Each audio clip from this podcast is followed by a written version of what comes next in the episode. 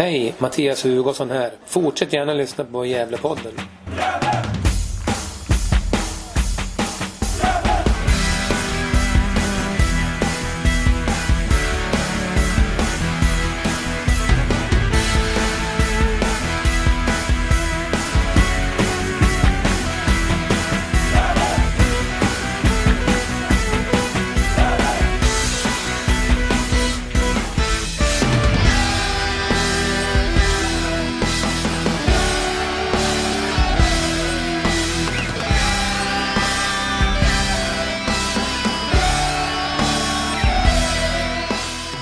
Avsnittet ska vi dyka ner i åren 1910 till 1929. År som var starkt präglade av första världskriget som bröt ut 1914. Från hösten 1915 till hösten 1923 spelade GIF bara en handfull tävlingsmatcher. Men från mitten av 20-talet började man lägga grunden till ett nytt lag som skulle spela ihop i många år framöver och tio år senare skulle ta klubben till allsvenskan. Vi börjar med en kort summering av de här åren och sen blir det snack med idrottshistorikern Ulf Krigan Kriström. Bland annat om profilerna som fanns i Gävle IF i början av förra seklet. Jag heter Jimmy Morén och det här är Gävlepodden. Historien om Gävle IF fotboll hade kunnat ta slut innan 1910-talet ens hade börjat. 1909 hade nämligen en ny klubb bildats i Gävle, Bollklubben 09. Det var en kombination av de bästa spelarna från GSGF, Sportarna kallat, Gävle GIK, IF Drott och Gävle IF. GIF fick släppa fem, sex av sina bästa spelare och var därför tvungna att dra sig ur både SM och DM. Vad var det då som gjorde att Gävle IF överlevde som fotbollsförening? Jo, en satsning på att locka fler unga pojkar att börja spela fotboll. Efter något år fick flera av pojkarna komma upp i A-laget. En av dem var Gunnar Hög som än idag innehar rekordet som klubbens yngsta målskytt i historien. Han var 15 år, 7 månader och 9 dagar när han gjorde mål mot IFK Gävle. 20 dagar yngre än Linus Mattsson när han gjorde mål på Nyköping i fjol. Året innan första världskriget började startades Uppsvenska serien som gjorde att lag kunde möta varandra utanför distrikten. Gävle fick möta lag som Marieberg, Heimdal och IFK Stockholm. Men så kom kriget och alla fotbollsspelare blev inkallade. Fotboll var inte att tänka på vare sig under kriget eller åren efteråt. Då skulle landet komma på fötter igen och samtidigt härjade spanska sjukan. Det skulle dröja till hösten 1923 innan fotbollsspelandet kunde komma igång igen. Och för GIFs del var det med ett helt nytt lag som, skulle det visa sig, fortsatte att spela ihop under många år. Här fanns spelare som Ture Kusken Svensson, Oskar Björk, Henry Åström och John Sand som senare skulle ta Gävle IF till allsvenskan. En som kan en hel del om Gävle IFs historia är Ulf Kriström. Välkommen tillbaka till Gävlepodden. Ja, tack ska du ha. Eh, vi pratade lite här om eh, 1910-talet. Om vi börjar lite där så spelade man ju i en serie som eh, var lokal då. Och det var ju lag som Brynäs och Sportarna. Och även Skutskär var med i tidigt. Och den serien hette Gävlepokalen. Den vet du lite mer om. Ja, jag vet att de, den startades 1902 redan. När eh, hade tagit hem från Rosens pokal så startade eh, Robert Carrick då, eh, tillsammans med Alexander Hammar den där turneringen som, som var en cupturnering och fick heta Gävlepokalen. Eh, det, det där jag var inne på förut men eh, GF var ju det bästa laget eh, då och under första säsongen så förlorade de bara en match och det var mot sitt eget B-lag. Men sen i samband med kriget så försvann väl den där turneringen. är inte där förrän 1917 tror jag att du har berättat för mig. Ja, det, det var ju så att eh, kriget kom där och eh, eh vi... Eh, det spelades alltså bara ett handfull matcher där från 1917 till 1923. Eh, och Gävlepokalen spelades då 1918. 18 år, ja. Så hade man eh, faktiskt en, en serie då med SGF Brynäs och Skutskär och IFK Gävle också.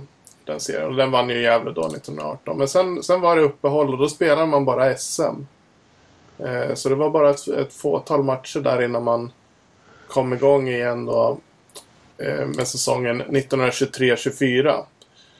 Som eh, när den här uppsvenska serien drog igång. Och 1923-24 eh, brukar också vara någon slags startskott för eh, hur statistikerna räknar fotboll. Att man brukar ange den serien som den första i svensk fotboll eftersom eh, allsvenskan drog igång då. Ja, just det. Och den svenska det seriepyramiden började då. Så den, den Ja. är, det är lite av ett nyckelår det där. Lite Det var ju då Brynäs vann, eh, vann SM, Precis. som inte räknas som allsvensk. Det är intressant ändå, den där perioden direkt efter kriget. Eh, eller rättare sagt för, före, innan kriget var över, för att det var ju... Det är lite svårt för oss att föreställa sig vilka, vilken eh, misär det var, men eh, idrotten höll väl igång ändå någorlunda och Gävle IF hade ju en massa andra saker för sig. Får ju friidrott och simning, vattenpolo höll de på med och de försökte med skidåkning också. Men fotbollen hade ju en... Eh, de hade väl vissa problem då med, med planer och sådär men de fick, lyckades eh, få igång... Eh, de lyckades komma över en, en, eh, en, en plan på Norrlandet där det hade varit, det var, det var redan 1910 det här, jag, jag hoppar lite fel där, men 1910 arrenderade de ett område på, på Norrtull där det hade varit en stor jordbruksutställning i sekelskiftet. Det var i hörnet Valbogatan och Norra Kungsgatan. Eh, som ju inte var bebyggt då som det ser ut idag. Och, och då arrenderade de två tunnland där och det är alltså ungefär 10 000 kvadratmeter.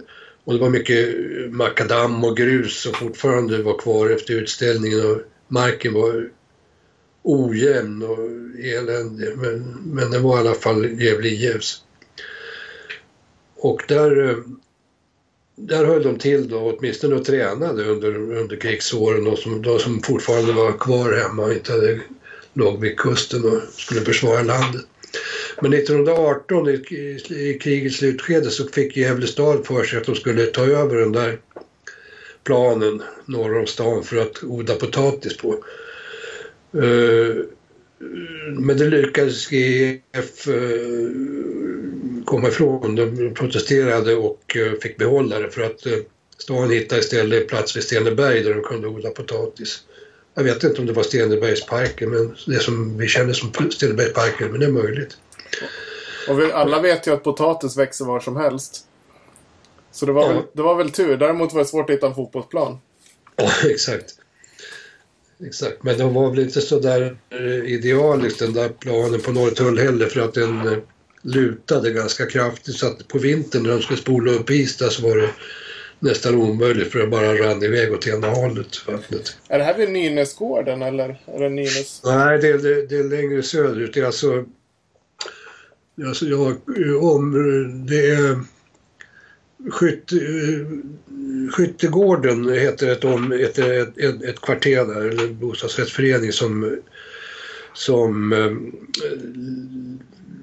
är byggt på des, den platsen. Och, det var det var eh, mellan, nu är jag lite osäker på om det var norr om Valbogatan eller söder. Där, I alla fall Skyttegården var söder om, om Valbogatan.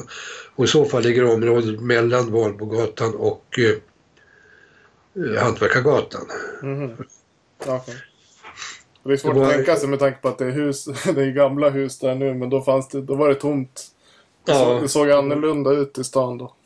Ja, det var ju praktiskt taget obebott norr om Staketgatan då. Så Det var det där Krusenstjärna-huset var väl det första som byggdes eh, på Staketgatan. Mm. Sen kom det ju lite, lite hus som, som är väldigt fina idag. Mm. Så där, där höll man till när man tränade. Eh, Men Strömdalen fanns ju då. Och spelade man matcher där då, eller hur? Ja, ja, jag tror nog att det var så i den mån de spelade några matcher. Sen var det ju sen var det mycket friidrott där också. Eh, och eh, kanske lite annat också. Eh, men eh, träningsmässigt fick de hålla till där nere på Norrtull. Mm.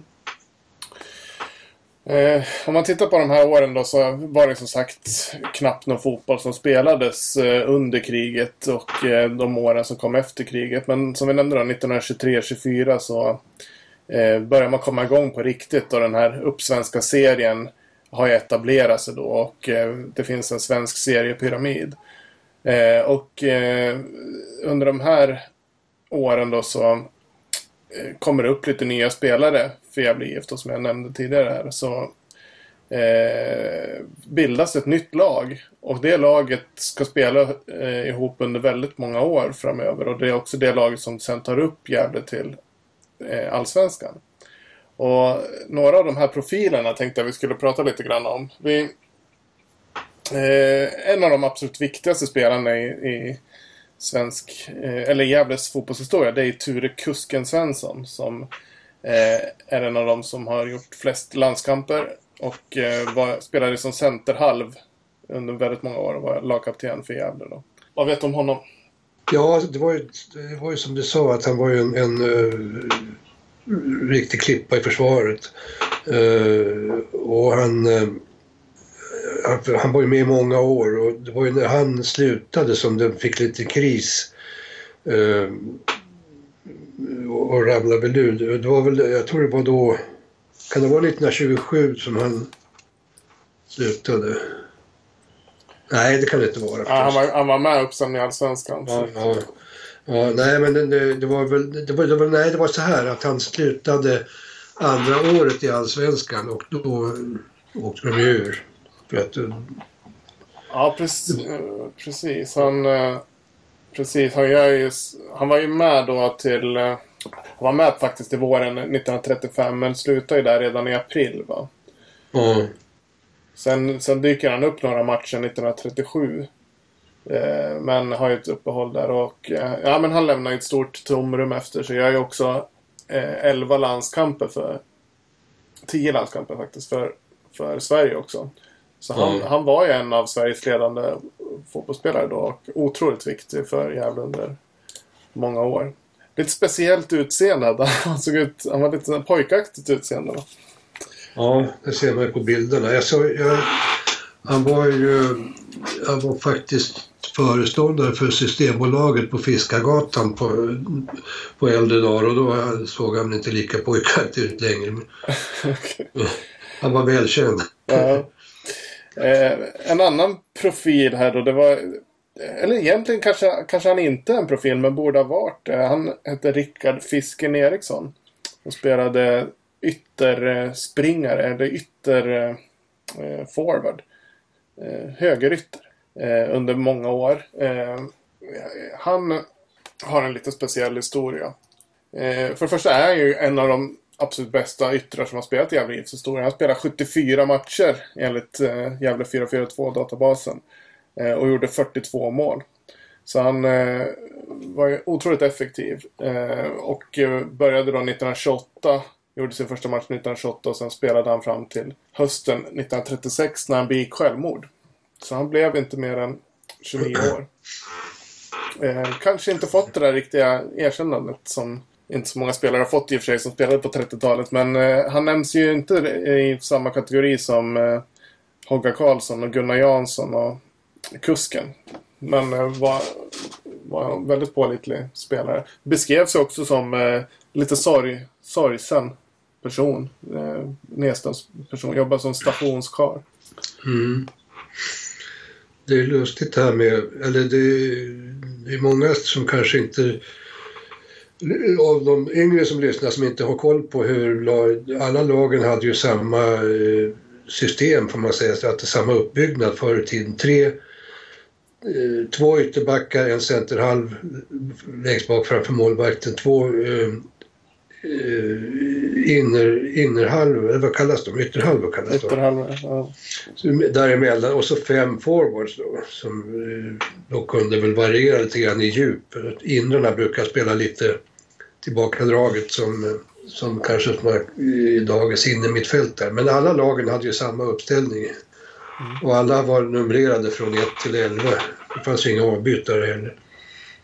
Nej, så var det. Och, och, man spelade ju på. Blev man skadad så fick man linka ytter, brukar tidningarna beskriva det som då när, när de blev skadade. Ja, precis. Det kunde göra minst skada. Ja, precis. Det var inget, det var inget tal om att uh, kliva av. Utan man, man kunde göra någon nytta i alla fall om man var på plan. Ja. Jag nämnde ju också Gunnar Jansson här då, som också är en av de stora spelarna i, i Gävles fotbollshistoria. Han spelade vänsterytter. Och eh, hade väldigt mycket framspelningar. Framförallt så har ju Hogga Karlsson eh, mycket Gunnar Jansson att tacka för sina mål. Va? Han eh, svarade för väldigt många av assisterna. Han spelade in från vänsterkanten hela tiden och så gjorde Hogga målen då. Och Gunnar Jansson är också, har ju också landskap, lands, eh, landskamper på meritlistan. Men det som han är kanske mest känd för det är ju den här historien när han missar VM i Italien 1934. Jag vet inte om du vill dra den historien eller något. det går inte riktigt att spela in en sån här historisk jävla podcast utan att dra den historien. Ja, exakt. Ja, jag kan ju ta det. Han blev ju uttagen då att vara med i den där truppen därför att eh, Eh, Knutte Kron som spelade i Helsingborg tror jag, var given i landslaget. Han var, var skadad och skulle då eh, missa VM var det sagt och då fick eh, Gunnar då ta hans plats istället. Så han tog tåget till Stockholm då för att de skulle samlas där och ta, åka vidare till, ner till Rom med tåg. Men på perrongen så möts han utav den där Knutte Kron som kunde berätta att han, han hade blivit frisk så han kunde vara med i, i truppen. Så Gunnar fick åka hem igen och efter det så fick han smeknamnet Rom-Janne. Fast att han aldrig... Då att han aldrig kom till Rom. Han aldrig ens varit i Rom. Han fick heta Rom-Janne under hela karriären efter. Ja, det är ett livsöde också. Han blev sen karamellkokare på Prix. Ja, inte sämst. Eh, en annan profil under de här åren då som var, eh, gjorde debut redan 1923, det var John Sand. Eh, en av de stora målskyttarna i Gävles fotbollshistoria. Gjorde eh, över 100 mål på ungefär 100 matcher. 106 mål på 100 matcher enligt Gävle databasen. Men det här är ju tidiga år så det kan säkert saknas en del uppgifter. Men ungefär så. Eh, så han var ju en av de riktigt bra målskyttarna och eh, gjorde som sagt debut redan 1923. Spelade ju eh, sen fram till eh, det första allsvenska. Eh, alltså, han, han försvann faktiskt på hösten där 1933. Så att han var bara med ett antal matcher, fem matcher i allsvenskan innan han försvann till Malmö FF. Flyttade till Malmö då. Också en landskamp då. Det var ju ett gäng här 1926 som fick åka med på ett, eh, eh en land, lands, eh, landskampsturné kan man säga. Så det var fyra spelare tror jag i Gävle då som blev uttagna i det där.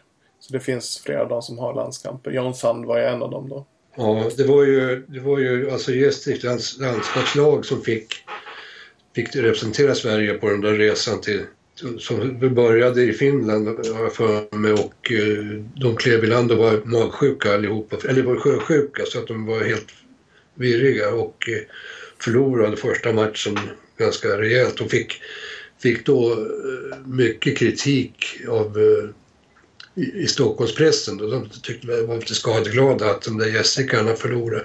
Men sen när de frisknade till så gjorde de mycket bra matcher och, och fick mycket upprättelse. Även i, i, i, Dagens Nyheter och Idrottsbladet och vad det nu var för tidningar som, som var med.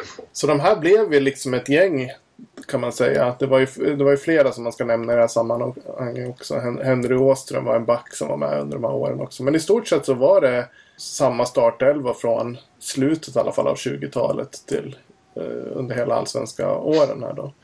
Eh, en som kom in där i slutet på 20-talet var ju också Sven Hellström, målvakten. Ja, just det. Han, var, han hade ju en, en, eh, Han var liksom en ledartalang också så han Eh, vet, han var väl inte officiellt någon tränare men han var med och, och, i, kring laget och, och, och eh, pratade taktik och förstärkningar och sådär. bland annat så tog han ut sin, han värvade sin egen ersättare, en, en Bertil Bysell från Rättvik tror jag, som, eh, som tog över hans plats i laget så han kunde ägna sig åt, åt att vara ledare senare. Och Sven eh, blev ju välkänd på senare år, 60-talet, eh, när han var speaker på isstadion och gjorde en fantastisk insats genom att lyckas få folk att trycka ihop sig in mot läktarens mitt så att de kunde få in flera åskådare. På, och det var ju ganska liten anläggning men det, var ju, det hände ju att det var 8-9 tusen åskådare där. Det var helt otroligt. Men det, det var, han som fixade det. Åh, hej! Åh, hej! Flytta inåt nu sådär. Det hade han inte fått göra idag. Nej, då hade han inte fått göra det. Eh, en, en som vi också kanske ska nämna i det här sammanhanget, nu när vi pratar om 1910 till 1929, är en eh, man med det speciella namnet Afse Monte eh, Afzelius. Monte Afzelius, ja. Han, var, ja, han spelade ju, i, jag spelade väl ett par år i, då i slutet på eh, 0-talet, 1900-talet och början på 1910-talet. Men han var ju, som alla var på den tiden, så var han ju liksom mångsysslare så han var ju väldigt bra bandyspelare också. Och där spelade han med IFK i, i eh, SM-finalen 1907 på, på eh, Gavleåns is vid Bologneskogen, den lilla viken vid Bologneskogen. Där blev det is som som höll och där spelade de SM-final.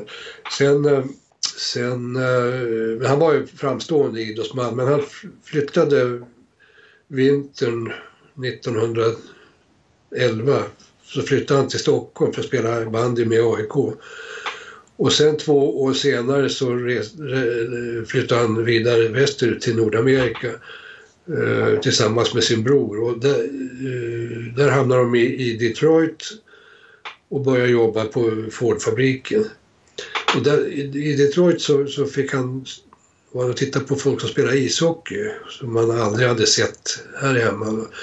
Men eh, han eh, började intressera sig för ishockey och började spela också. Startade faktiskt ett, ett helt svenskt lag i Detroit eh, som hette eh, The Swedish Hockey Club.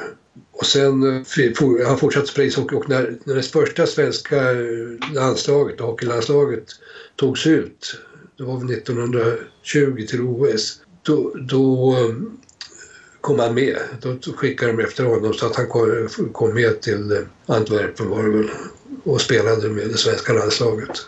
Han har ju kallats den första svenska hockeyspelaren. Ja, det verkar nog, det är nog, ligger nog mycket i det. Hur han var på fotboll vet jag faktiskt inte för han finns inte registrerad för några matcher för Gävle. Men jag vet ju att han tillhörde Gävles lag då 1910. Så ja. matcher gjorde han för Gävles A-lag i alla fall. Ja, det, det, det, åtminstone gjorde han det sommaren 1910. Mm. Så det här var ju lite av eh, eh, de här åren var ju präglade såklart som vi sa av kriget och sen då av att seriepyramiden drar igång där på 1923-24 och att eh, det började byggas upp en, en, fotboll kan man säga i Sverige som, som eh, etableras sakta men säkert och det, det, blir ordning och reda med tabeller och eh, spelsystem och eh, spelscheman och den här delen att det professionaliseras lite grann i alla fall då. Det, och det är just det skälet kan man säga att statistikerna använder den här säsongen 1923-24. Eller om det är 24-25. Jag ska reservera mig lite för att det kan vara 24-25 som räknas som den första säsongen då för, för svensk fotboll där. Ja, och eh, Gävle IF fick ju, en, en, eh, fick ju bra förutsättningar då när, när kriget var slut och och de började samla ihop ett riktigt lag för att Strömvallen invigdes 1923 och Strömvallen var ju en, en anläggning som hade väldigt få motsvarigheter i landet. Det var väl egentligen bara Stockholms stadion som var, som var finare än vad den var när den var nybyggd. Kostade 100 000 kronor att bygga och eh, vad heter han, Isak Westergren var ju den stora... Isak Westergren var ju den stora idrottssponsorn i Sverige och han bidrog en hel del själv och så drog han igång en insamling till, till, eh, ja, symboliska tegelstenar som folk fick köpa. Så att, eh, det, var, det var en fin anläggning. Och är väl fortfarande, även om den är lite omodern. Precis, och det är viktigt eh, år i Gävles historia naturligtvis att Strömvallen anläggs då. Det finns det ju, det finns ju härliga bilder där från, eh, från invigningen. Ja, just det. Träläktarna och... Ja, de kom senare kanske. Nej då, det, det, De är från 23. ja, det tror jag nog. Och med de orden kanske vi ska ta runda av 1910 till 1929 och sen ge oss på eh, 30-talet i nästa avsnitt då. Ja, det ser jag fram emot. Precis. Och den tror jag, den är... Eh, då är ju de allsvenska åren då på 30-talet. Men den, den eh, kommer du att prata med Niklas. Om de åren. Och sen ger vi oss på 40 och 50-talet i ett kommande avsnitt. Okej, ja du vet mer än jag. Så. Jag tror det. Ska vi, ska vi säga så? Då säger vi det. Tack för idag. Tack för det.